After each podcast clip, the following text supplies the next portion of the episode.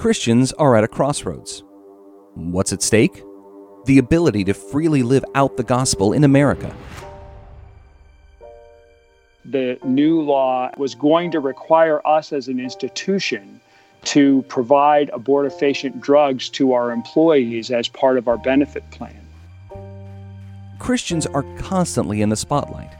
Social media and a 24 hour news cycle have increased polarizing rhetoric.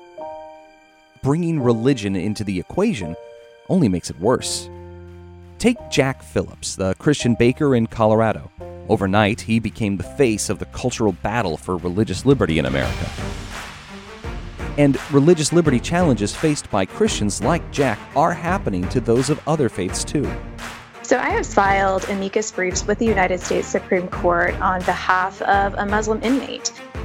On Behind the Front Lines Religious Liberty in America, we'll hear from people like you and me who found themselves in the midst of a cultural battle for religious freedom and discover how our culture impacts the people, court cases, and the general arc of history. The state gets to override your religious convictions and is going to force you to do what you don't want to do. That was, it was stunning. We're speaking with ordinary Christians who choose to stand firm in their faith when it comes to issues of religious liberty, sexuality, and the heightened tensions over discrimination and social values. We're standing for constitutional freedoms. We're standing for the right of Christians to practice their faith. This is Behind the Front Lines Religious Liberty in America